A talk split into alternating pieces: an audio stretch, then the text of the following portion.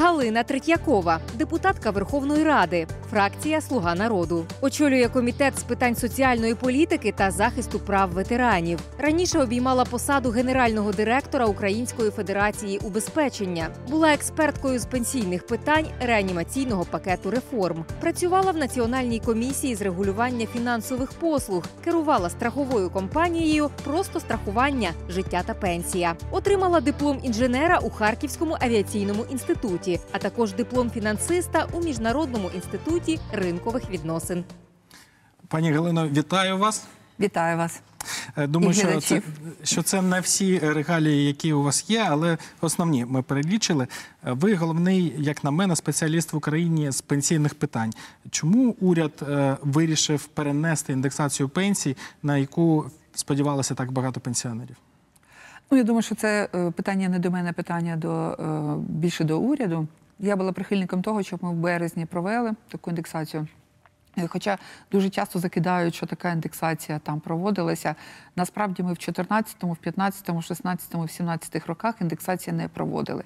А в жовтні 2017 року це була навіть не індексація, а введення нової формули, яка перерахувала пенсію кожному пенсіонеру. Була ідея І- зробити це автоматично, щоб можна було автоматично е, Ну, без була ідея перерозподілити е, гроші від молодих пенсіонерів до е, більш людей поважного віку, 75-80 плюс.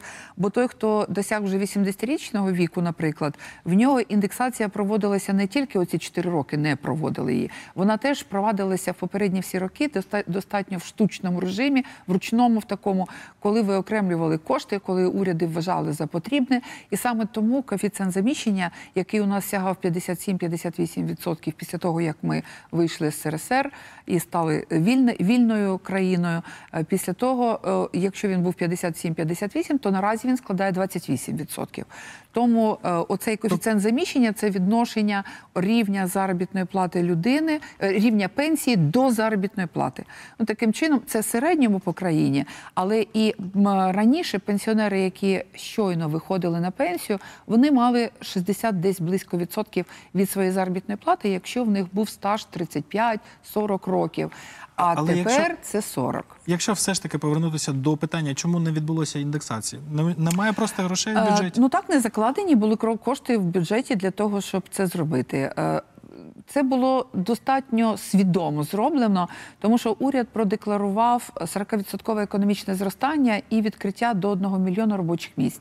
А нічого так просто не відкривається, і економіка не зростає просто так. Для того, щоб зростала економіка, потрібно було знайти компенсатори в державному бюджеті. Треба було виокремлювати кошти на просування наших товарів е, е, як експорт да, за кордоном. Треба було шукати, де здешевлення кредитів, де не якісь... заробили ті гроші, які мали Ну, дивіться, от піти е, на перед тим як піти у відставку, міністр еконо- економіки Тимофій Мілованов сказав, що йому потрібно закладати на наступний рік близько 90 мільярдів мільярдів. гривень для того, щоб розвивати економіку. Тому економіку розвивати просто так, от е, нічого не вкладаючи, неможливо. А якщо робити, робити якісь протекціоністські речі, ну, наприклад, робити так звану локацію, коли якесь виробництво, яке виробляє, ну, наприклад, стіл, да? але для того, щоб стіл був вироблений, то потрібно, щоб були ніжки, гвістки, е, ще щось. От Ну, зрозуміло, е, локація, ресурси, от, от всі компоненти кінцевої продукції, вони теж. Бажано було, щоб вони вироблялися в Україні, і для того потрібно протекціоністки захищати вироблення гвістків в Україні, е, там дерева чи якісь там е, зрубів в Україні. І всі комплектуючі, якщо вони л- злоковані в Україні, то вони зазвичай якось е, протекціоністською державою захищаються. У такого у нас не було зроблено, а всі протекціоністські дії вони призводять до того, що нам потрібно шукати компенсатори. А ми отримали економіку ще з радянських часів, перевантажену соціальними зобов'язаннями. Що це означає? У нас, якщо ви згадаєте, у нас було 56-57% навантаження на заробітну плату. Так. Зараз воно 22 плюс 19,5, було 57. Теж Оподаткування. речі.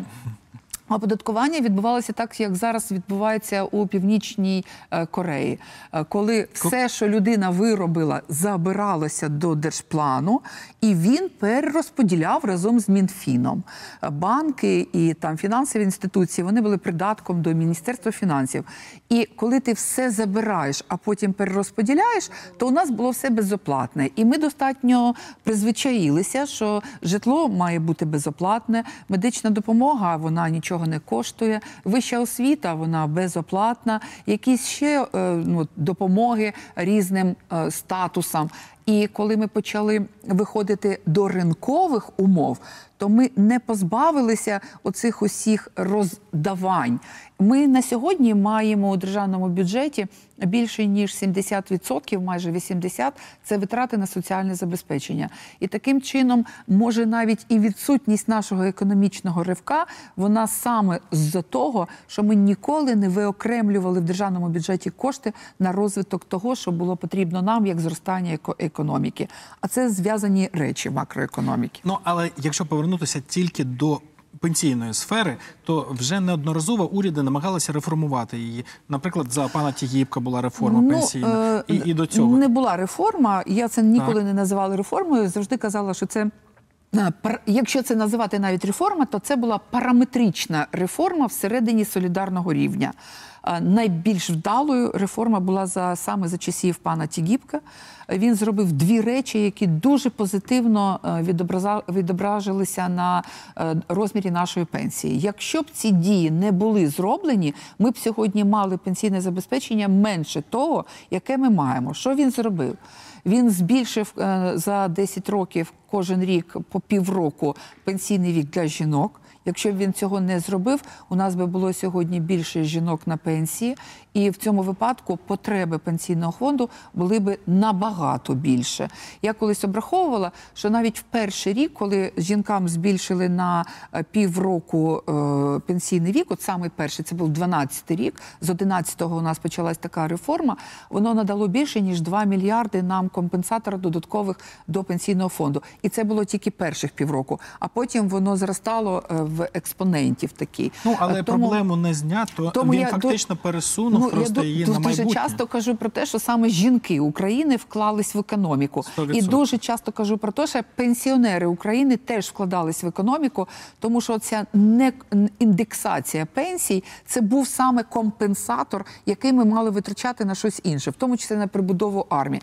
Тому пенсіонери і жінки це ті, хто може найбільше вкладав в економіку за наші всі роки незалежності. Але зараз знов говорять про те, що треба відсунути Е, Ще, е, з- вік ще зробив що. Тігіпка. Він зробив, Стаж е, змінив ні, він змінив форму пенсійного фонду України.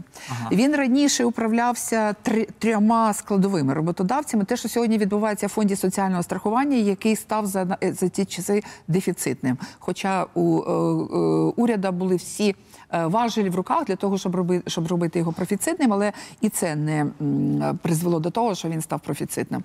Тому пенсійний фонд потрібно було робити центральним органом виконавчої влади, і це буде дотичним до одного з ваших питань, яке ви будете задавати щодо того, чи потрібен нам пенсійний фонд чи ні. Ну, бачите, ви вже на нього вийшли. але Можете- він його перетворив під по, е, до в з точки зору управління чи врядування, він став більш керований. Е, Хоча там залишилися ще такі Все залишки. одно там 140 мільярдів, здається, дотуються з бюджету. Більше Вже, вже, бі- більше. майже 180, 170 чимось.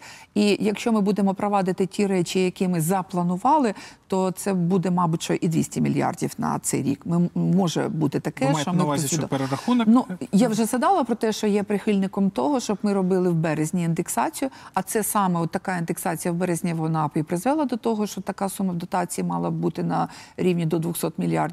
Тому що не індексація на тлі оцих років попередньо згаданих, коли такої індексації не було, вона е, звісно призводила до того, що вартість грошей, реальна вартість грошей, яка знаходилася на руках у пенсіонерів, її вже не вистачало для того, щоб компенсувати щось для цих людей. І це було потрібно робити з точки зору саме можливої соціальної напруги, яку ми і отримали, власне. Но про це е, казав і президент неодноразово, і е, про те, що пенсія є одним із нагальних потреб, і нам там потрібно щось робити. Пані Глина, ви кажете про те, що е, пенсійний фонд збитковий. Дав- Давайте подивимося, що каже молодь і люди е, середнього віку про е, пенсію. Чи сподіваються вони отримувати пенсію, коли стануть старшими? Ні. Чому? Слишком потому, потому что я учился на бухгалтера, я понимаю, что я до не, не доживу. Э, Мне будут внуки помогать, я считаю. Я их так воспитаю, чтобы они мне помогали. И дети. Да. А ви що думаєте? Ну, я думаю, нас вообще отменят до того времени, когда я уже буду на пенсии, пенсию, и, ну, разве что только зарабатывать хорошо и откладывать. Не знаю, чесно, про це ще не думала, трохи ранувато, але ну, хотілося б, напевне, не знаю. Зараз у нас пенсії дуже низькі. Мені здається, треба заробляти зараз кошти, щоб в пенсії жити нормально, на пенсії жити нормально, так. Треба думати про своє майбутнє вже зараз, планувати його. Адже ми не знаємо, що буде завтра. Вчора була стипендія, сьогодні її немає. Хто знає, як там буде з пенсією? Так. А кто живет на пенсию сейчас? Реально. На нее реально жить? В наше время хоть в какие-то годы было реально жить на пенсию? Ну, звичайно, розраховуємо, але розуміємо, що все може змінюватися в країні, і тому треба трошки себе самого якось забезпечувати. Можливо, все зміниться і буде якийсь депозит для людей, який буде відкладатися протягом життя. Зараз така ситуація, що ми не можемо ну, повноцінно розраховувати на государство. Я як майбутній інспектор соціального забезпечення можу сказати, що потрібно за пенсією е, звертатися в першу чергу не до держави, а на власні накопичення, сподіватися, і користуватися е, страховими компаніями. Бачите, пан, пані Галино, які е, цікаві відповіді. Кардинально змінилися настрої молоді е, після того, як ситуація у нас погіршувалася в пенсійному фонді. Мені це дуже до вподоб. Тому а що ж робити? Що робити? Накопичувати. Абсолютно. Молодь абсолютно правильно каже А про пенсійним фондом? Чи потрібен пенсію. нам пенсійний фонд? Е, Пенсійний фонд у нас буде залишатися, тому що будуть залишатися все рівно люди, які не в змозі або не в стані будуть накопичити собі на пенсію. Ну, це трохи І- інша ідея. і Тобто це- ми будемо допомагати тільки бідним людям похилого віку, Ну, а не всім, хто ну насправді е, 46 сплачував. стаття нашої конституції каже про те, що ми забезпечуємо пенсію. В розмірі мінімального прожиткового мінімуму, у разі якщо вона є основним джерелом для утримання такого пенсіонера, це наша 46 стаття конституції. Тому сказати, що вона якось суперечить, ні. Але е, там декларується, що на пенсії нам держава має забезпечити мінімальний прожитковий мінімум, якщо у нас немає інших джерел. А бачите, що молодь каже? Діти, це ж абсолютна правда, і це абсолютна правда попередніх трьох там наших чи двох тисяч історій, яку ми знаємо. Е, Тому багатодітні е, родини е, не страхувалися ну, від того, що потрібна чи не потрібна була пенсія. Багатодітні родини завжди спираються на більш молоду генерацію. Пенсійний фонд це сьогодні просто знеособлення. Якщо в великих родинах Наприклад, я от мати, і в мене є там багато дітей. То така мати спирається на те, що її діти отримають освіту, і ця їх заробітна плата буде великою для того, щоб вони потім утримували матір. Що робить пенсійний фонд? Пенсійний фонд знеособлює, які діти, яку мати утримують. І тому е, люди вже більш поважного віку е, вони е, 100% розуміють, що їхня пенсія це сьогодні пенсія, яку забезпечують діти, але не конкретно дитина е, ваша вас забезпечує, а всі діти забезпечують сьогодні всіх. М, Тих, хто став вже і хто досяг пенсійного віку відповідно до нашого працює законодавства. солідарна система. Ну, так на працює діти, солідарна е, система. Да. І в цій віку люди- солідарній системі рука влади, рука держави, вона найбільш помітна. Держава може в будь-який момент змінити формулу обрахунку. Ну не дуже так вже зовсім в будь-який момент, Вік тому що у нас на є. Конституційний суд України, який дбає про те, щоб ми повернулися до радянських часів. Він всі рішення, е, які десь там змінюються щось не так, як вони думають. Е, Є у нас така 22 стаття Конституції, яка трактується саме нашим конституційним судом України, що, начебто, ми маємо повернутися в радянські часи, зробити всім знову безоплатно. Насправді такого нема. Є навіть рішення Європейського суду з прав людини, коли Греція, Португалія знижували пенсії. В Греції було ще недавно зниження пенсії на 20%. Не просто не індексація, а просто знизили всім пенсії на 20%. І е, громадяни судилися проти Греції. Європейський суд не знайшли всередині країни е, ну, якогось свого права і звернулися до ЄСПЛ. ЄСПЛ відповідно сказав, що уряд, який знизив пенсійне забезпечення, він краще знає про виживання і життя нації. От з'явилося таке словосполучення, як те, що виконавчий орган в контексті, от у нас є 95 стаття Конституції, вона каже про те, що наш бюджет має бути збалансований. Що це означає? Що платники податків мають ну, мати змогу сплатити стільки податків, щоб в тому числі утримувати і пенсійну систему. Пані і уряди йдуть на те, що дуже часто обрізають якісь е, оці речі. Це не стосується нас, тому що в абсолютному виразі пенсія у нас залишається надзвичайно малою, але вона відповідає надзвичайно малому розміру нашої економіки. На жаль, останнє питання дуже швидко. Е, Час йде. Що можуть за таких умов, за такого дефіцитного пенсійного фонду і за таких економічних умов зробити прості люди для того, щоб забезпечити Ми як, старість своїх а, да. батьків, дідів? Дивіться, ми маємо як е, парламентарі, ми маємо зробити правила гри, при яких людина могла б сама або хтось, дитина, чи хтось інший, чи благодійник, накопичити на кожного, хто живе в Україні. Справа держави забезпечити такі умови накопичення у фінансовому секторі, щоб там ці гроші зберіглися. Хай не для всіх, але для тих, хто знаходиться у найнижчому доході нашої країни. Це так званий перерозподіл, який призводить до того, що люди, які отримують мало, вони вважають оцей перерозподіл як справедливістю, коли хтось багатий там бере собі прибуток, а хтось бідний нічого не має. І оцей перерозподіл економісти дуже часто називають його справедливим чи несправедливим. У нас, на жаль, перерозподіл несправедливий і сплата податків несправедливих. Ми маємо цю пласку ставку оподаткування податку на доходи фізичних осіб, і це означає, що той, хто отримує мало, сплачує щонайбільше у відсотках до своїх. До свого доходу податків. Якщо б ми зробили б хоча б не оподаткування нижнього доходу, от прожиткового мінімуму, прожитковий мінімум не має оподатковуватися. Таких законопроєктів, е, такий законопроєкт вже з'явився у парламенті. Це е, законопроєкт мого однопартійця, пана Холодова, де мінімальна заробітна плата він пропонує е, звільнити її від оподаткування взагалі. Дякую вам дуже, пані Галино. З нами була Галина Третьякова, депутатка, керівниця комітету з питань соціальної політики та захисту прав ветеранів.